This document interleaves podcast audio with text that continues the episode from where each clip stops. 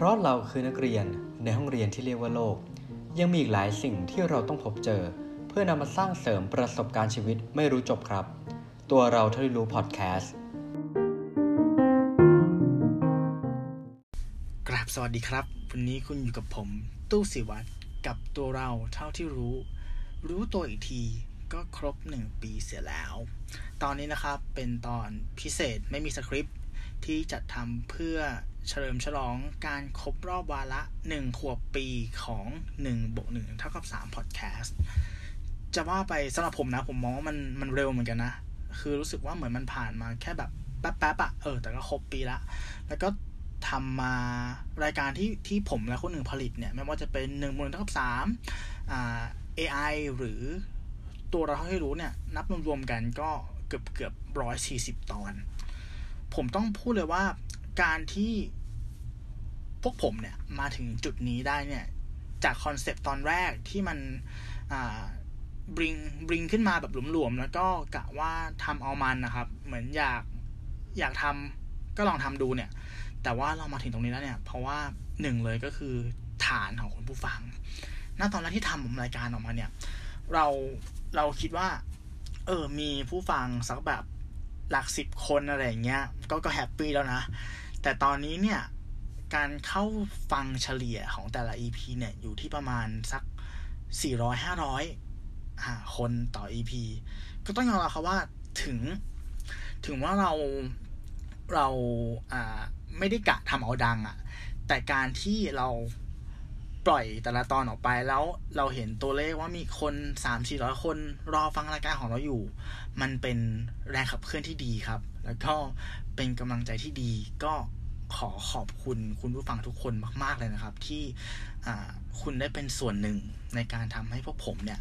มาถึงตรงจุดนี้ได้ แล้วก็คิดว่าก็คงจะรักษามาตรฐานนะแล้วก็พัฒนารายการอะให้มันดียิ่งขึ้นไป แล้วก็จะอยู่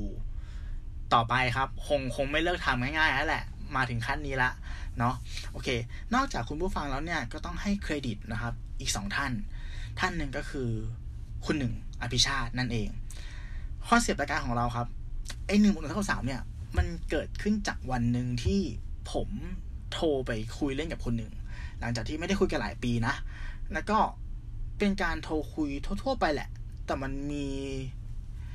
บทสนทนาบางบทที่มันจุดประกายปิ้งวับขึ้นมามังแล้วคนหนึ่งก็พูดออกมาง่าย ๆว่า เออ ไม่ลองทำพอดแคสต์กันดูวะ นั่นแหละครับก็เป็นจุดเริ่มต้นของการการ เกิดขึ้นของหนึ่งบวกหนึ่งเท่ากับสามพอดแคสต์โดยที่ถ้าให้ผมนิยามว่าหนึ่งบวกหนึ่งเท่ากับสามมันคืออะไรอะมันคือการที่ตัวผมเนี่ย แล้วคุณหนึ่งเนี่ย เป็นคนที่ enjoy กับ moment ที่เราได้นั่งคุยกับเพื่อนสนิทอะครับ ในประเด็นที่มันเหมือนได้ใช้รอยหยักในสมองหน่อย อ่า คุยเรื่องที่มัน ลึกนิดนึงที่มันต้องคิดนิดนึง แล้วก็ยกประเด็นต่างๆ มาพูดคุยกันอย่างมีเหตุแล้วมีผล ไม่ใช่อารมณ์อะไรแบบเนี้ยเออเราสึกว่าโมเมนต์ตรงนั้นอะมันเป็นโมเมนต์ที่ที่เราใจพองโตทุกครั้งที่ได้ได้ใช้เวลากับมันนะครับ แล้วก็เราไม่นิยามตัวเองว่าเราเป็น กูรูหรือผู้รู้อะไรนะ เราแค่รู้สึกว่าเราอยากเป็นตัวแทนของคนธรรมดาหลายคนอะเหมือนคุณผู้ฟังทุกคนก็คือเพื่อนผม ผมก็คือเพื่อนคนหนึ่งที่ตั้งคำถาม แล้วก็พยายามหาคำตอบด้วยประสบการณ์ ด้วยความรู้ด้วยมุมมอง ด้วยทัศนคติอะไรต่างๆ ที่พวกผมมี ซึ่งมันอาจจะไม่ดีเทียบเท่ากับรายการดัง ๆ นะครับ แล้วก็ อาจจะมีหลายจุดที่ยังมีข้อผิดพลาดต้องปรับปรุงกันนะครับ แต่ก็เอออยากจะเป็นเป็นรายการรายการหนึ่งที่มันมีความแบบเหมือนเพื่อนนั่งคุยกันอะแล้วก็ฟังเพลินๆนะครับ ไม่ต้องคิดอะไรมาก ถ้าไหนมันมีประโยชน์ก็นำเอาไปปรับใช้กัน แต่ถ้าไหนมันไม่เหมาะไม่สมเนี้ยก็อยากให้ช่วยๆกันเนาะฟีดแบ็เข้ามาเพื่อให้เรามีการปรับปรุงและพัฒนารายการให้มันดียิ่งขึ้นไปอีก ส่วนคนที่สามไม่ต้องให้เครดิตนะครับ ก็คือคุณพ่อของผมเอง ผมต้องบอกว่าไอการที่ผมเนี่ยเป็นคนชอบมาคบคิดตั้งคำถามกับเรื่องรอบตัวหรือเรื่องที่มันดู ดูไม่น่าถามอะไรเงี้ย มันเป็นบุคลิกนะครับ ที่ผมได้มาจากคุณพ่อผม เออ คือเราเป็นพ่อลูกที่ที่ที่ชอบนั่งคุยสัพเพเหระถึงเรื่องต่าง ๆ นะแล้วก็มีการดีเบตกันตลอดเวลาอะไรเงี้ย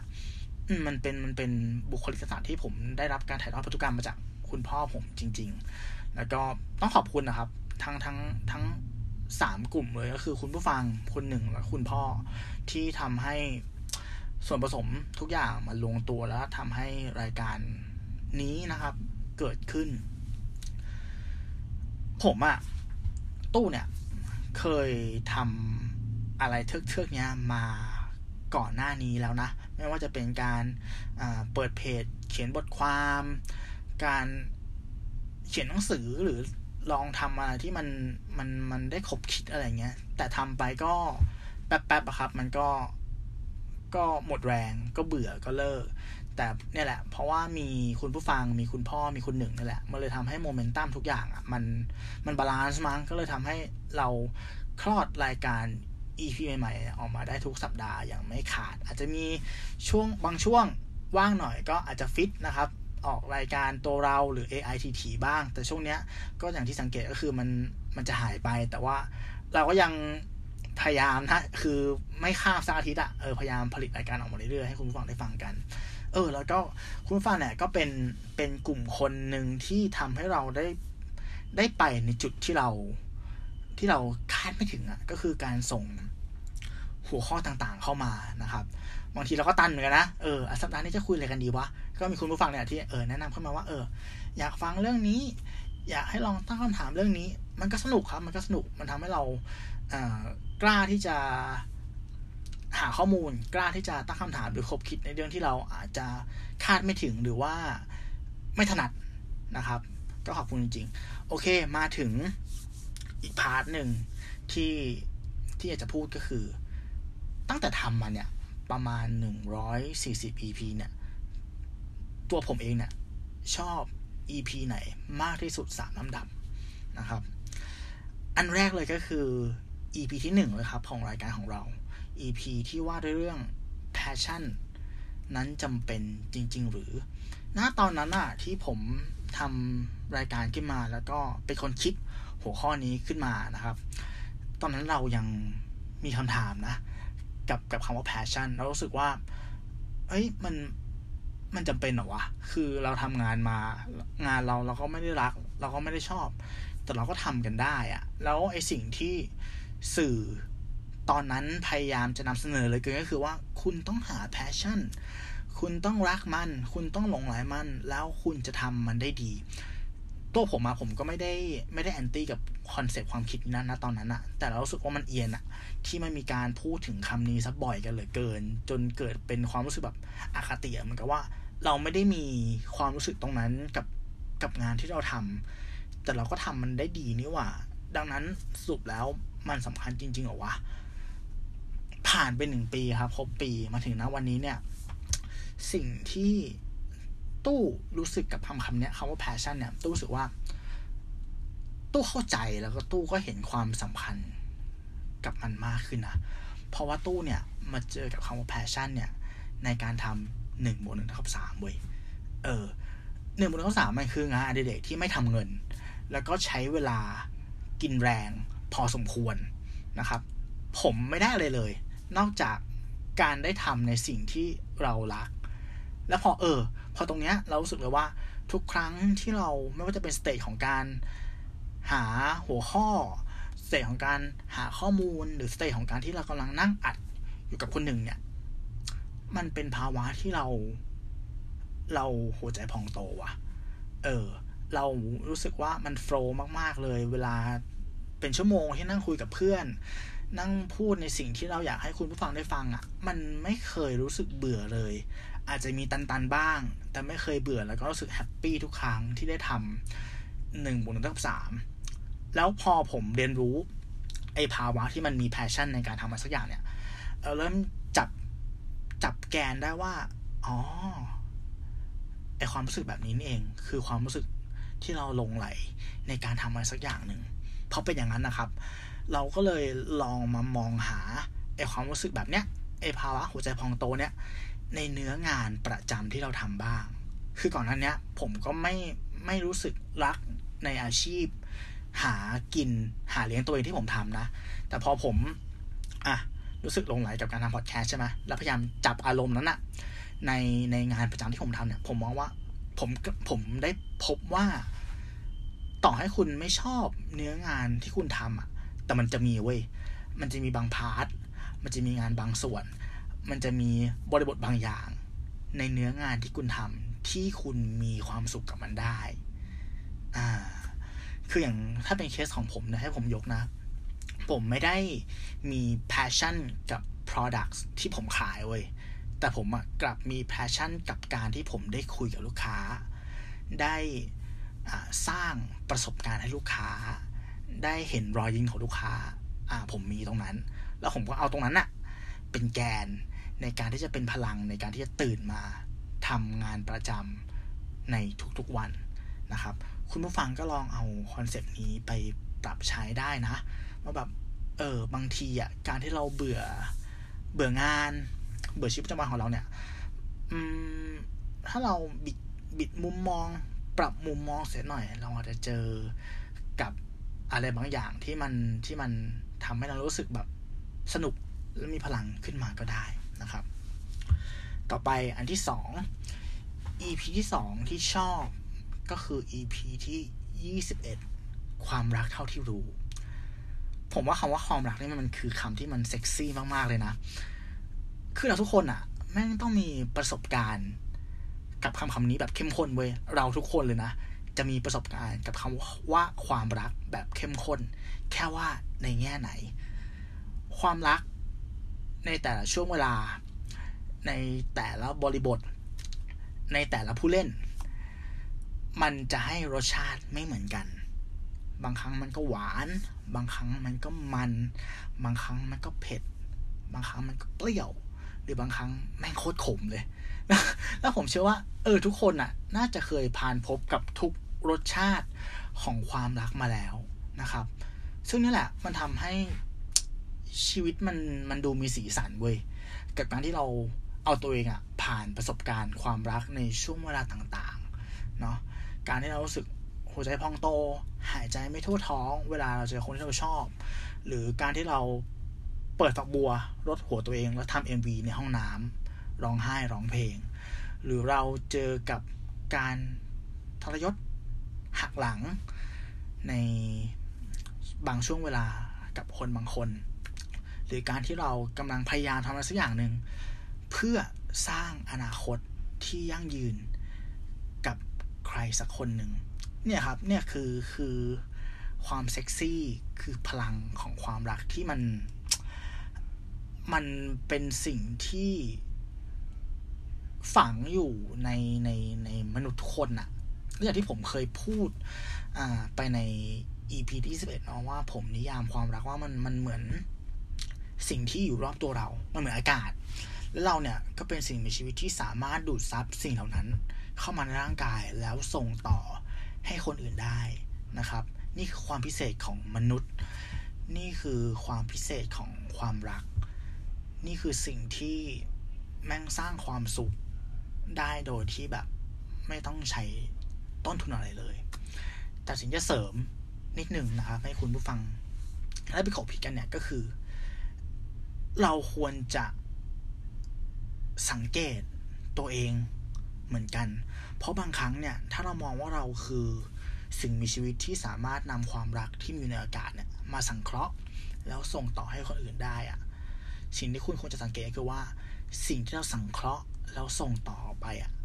มันคือความรักที่เป็นประจุบวก หรือความรักที่เป็นประจุลบ เพราะหลาย ๆ ครั้งครับ การที่เรารักใครมาก แต่เราแสดงออกผิดวิธี มันก็จะกลายเป็นการแสดงออกที่เราเห็นกันบ่อยๆ อาจจะเป็นเรื่องของความรักจนหึงหวง รักจนต้องสร้างกฎสร้างเกณฑ์ หรือรักจนต้องตามตื้อทำให้อีกฝ่ายเนี่ย ไม่มีความสุขนะครับ อันนี้คือสิ่งที่ต้องมารีวิวกันดูว่า เออเรารู้แหละว่าเรารักเขา แต่ว่าเราจะ แสดงออกอย่างไร ให้มันเป็นพลังบวก ให้มันเป็นเหมือนสิ่งที่ไปเพิ่มพลังให้คนรอบข้างนะครับ ไม่ใช่สิ่งที่ส่งออกไปแล้ว จะทำให้คนรอบข้างเนี่ยรู้สึกแย่มากกว่าดี อันนี้ฝากไปคบคิดกันนะครับ มาถึง EP สุดท้ายครับที่ชอบแล้วที่เลือกมาก็คือ EP ที่น่าจะ 50 นะเซเปียนครับ สิ่งมีชีวิตที่เรียกว่าคน ผมหลงไหลนะในในในในโฮโมเซเปียนสปีชีของเราเนี่ยแหละ ผมมองว่ามนุษย์เนี่ยเป็นสิ่งมีชีวิตที่มันซับซ้อนที่สุดแล้วอะณวันนี้ที่ที่เรารู้อะนะมันจะมีสิ่งมีชีวิตที่ซับซ้อนกว่าเราก็ได้ แต่ว่าเรายังหาไม่เจอนะครับ แต่ตอนนี้เราก็คือคนที่อยู่สิ่งมีชีวิตที่อยู่บนจุดสูงสุดของบ่วงโซ่อาหาร แล้วก็รู้ไปเสียทุกเรื่องเลยนะครับ ไม่ว่าจะเป็นเรื่องของตัวเอง เรื่องของ สิ่งมีชีวิตสปีชีส์สายพันธุ์อื่น เราเป็นสปีชีส์ที่มีความสงสัยใคร่รู้ แล้วก็พยายามที่จะพัฒนาตัวเอง ไปให้ไกลกว่าสิ่งที่เราเคยอยู่ตลอดมา ไม่เคยหยุดเดินเลย สิ่งที่ผมสนใจเป็นพิเศษในการศึกษามนุษย์เนี่ย ผมมองว่าสิ่งที่สำคัญมากกว่าอนาคตหรือข้างหน้า มันคือการศึกษาไปที่อดีตด้วย หรือรากของพวกเรา ผมรู้สึกตื่นเต้นทุกครั้งนะ ที่ได้รู้ข้อมูลหรืออินไซต์ที่มาอธิบายว่า การที่เรามาถึงทุกวันนี้มันมีสาเหตุมาจากสิ่งที่เราเป็นในอดีตอะเอออย่างเช่นสภาวะสามเอฟอะครับไฟฟรีซหรือไฟล์อย่างเงี้ยเเวลาเราเจอกับเหตุการณ์ต่าง ๆ เนาะเราเลือกที่จะสู้นิ่งหรือหนี อะไรพวกเนี้ยสิ่งที่มันฝังอยู่ในเซลล์ของเราอะ่ะ มันมาจากอะไร รากมาจากไหน เพราะว่าเราเคยเป็นอะไร เราถึงมีวันนี้ การศึกษาไปยังรากพวกนี้ครับ ผมมองว่าทำไมมันถึงสำคัญกว่าสิ่งที่อยู่ข้างหน้าหรืออนาคตใช่ไหมเพราะว่าหลาย ๆ ครั้งอะ่ะการที่เรารู้อะไรแค่เปลือกเนี่ย มันทำให้การต่อยอดไปสู่สิ่งใหม่อะครับ มันทำได้ไม่เต็มที่ เพราะเราเพราะเรารู้สรรพคุณในสิ่งที่เรามีแค่ผิวเผิน แต่ถ้าเราศึกษาอะไรบางอย่างไปถึงรากของมันแล้ว อันนี้หมายถึงทุกๆเรื่องเลยนะ ทุกๆวงการเลยนะ ถ้าคุณชอบอะไรคุณรักอะไรอะศึกษามันให้ไปถึงราก ศึกษาให้ทะลุปลุโปร่ง ศึกษาให้รู้ที่มา ศึกษาให้รู้ว่าสิ่งที่เรามีเนี่ย มันมีคุณค่า มันมีประสิทธิภาพประสิทธิผลอะไรบ้าง มันทำให้เราสามารถใช้สิ่งที่เรามีเนี่ย เป็นรากฐาน ในการสร้างสิ่งที่ยิ่งใหญ่ได้นะครับ อันนี้คือข้อคิดที่ผมได้นะ จากจากอีพีเลยว่า เออ รู้อะไรอะ่ะแม่งต้องรู้ให้จริง รู้อะไรแม่งต้องรู้ให้ถึงราก แล้วก็ผมมองว่าประวัติศาสตร์ของมนุษยชาติเนี่ย มันมีความน่าหลงไหลอะ่ะแล้วมันก็มีความจะพูดว่ายังไงเดียเรารู้สึกว่าพอเราโตขึ้นอะ การที่เราได้ไปศึกษาประวัติศาสตร์ บนเส้นเดียวกันอะแต่เขียนโดยผู้เล่นคนอื่นหรือประเทศอื่นอะเออ มันมีการยกข้อมูลใช่ไหมที่มันที่มันที่มันคนละด้านกันมานำเสนอนะครับ เราก็รู้สึกว่า เออเนี่ยเราแฮปเราเรารู้สึกท้าทายกับการที่พยายามจะหาความจริง ที่มันถูกขีดเขียนขึ้นโดยคนหลาย ๆ กลุ่มอะเราพยายามพินิจพิเคราะห์ใช้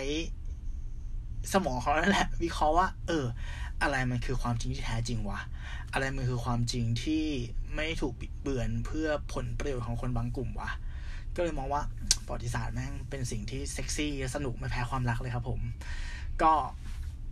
จบไปนะครับกับ 3 EP ที่ผมชอบที่สุดใน1มูลค่า3ซีซั่นที่ 1 ซีซั่นนี้นะครับ อย่างที่เคยบอกไปก็คือ ตู้จะพยายามทำให้มันมีความ ไบรท์ไซส์อะมันมีความสว่าง มันมีความสนุกแล้วมันมีความอ่าเป็นกันเองมากขึ้น จะพยายามนึกถึงผู้ฟังให้มากขึ้นนะครับ ก็ ไม่รับปากหรอกว่าว่าว่าจะทำให้แบบดีสักแค่ไหนอะแต่แต่แต่แต่จะทำให้ดีขึ้นทุกๆ ครั้งแล้วกัน ถ้า EP ไหนมัน มีอะไรผิดมีอะไรพลาดนะครับ อาจจะด้วยการเตรียมตัวที่ไม่พร้อม หรือหัวข้อที่มันอาจจะยากเกินไปสำหรับผมในตอนนี้เนี่ยก็ต้องขออภัยล่วงหน้านะ แต่เราพยายามจะทำให้มันดีที่สุดนะครับ ก็สุดท้ายนี้ก็ขอขอบคุณอีกครั้งนะครับ คุณผู้ฟังทุกคนที่อยู่ช่วยอยู่เป็นเป็นแรงเชียร์แรงใจนะทำให้ผมและคุณหนึ่งเนี่ยมี ลัง มีความรู้สึกตื่นเต้น มี passion ในการที่ทำมันออกมาทุกตอนแล้วรู้สึกว่าเฮ้ยเราแม่งแม่งไม่อยากหยุดจริงๆอะ่ะเออไม่อยากหยุดจริงๆ อยากจะแบบเราเราเฝ้ารอนะ ผมมาเฝ้ารอทุกๆวันพฤหัสเลยที่แบบจะมาอัดรายการกับคนหนึ่งแล้วก็จะมาพูดคุยกับกับคุณผู้ฟังจริง ๆ นะครับขอบคุณจริงๆขอบคุณจริงๆเพราะมีพวกคุณอะ่ะ พวกผมถึงมีวันนี้นะครับ ก็ ติดตามรับชมรับฟังรายการของเราด้านในพอดแคสต์ทุกๆช่องทางนะครับ ไม่ว่าจะเป็น YouTube Spotify Apple Podcast Podbean Anchor แล้วก็เพจของเราครับ ส่งหัวข้อ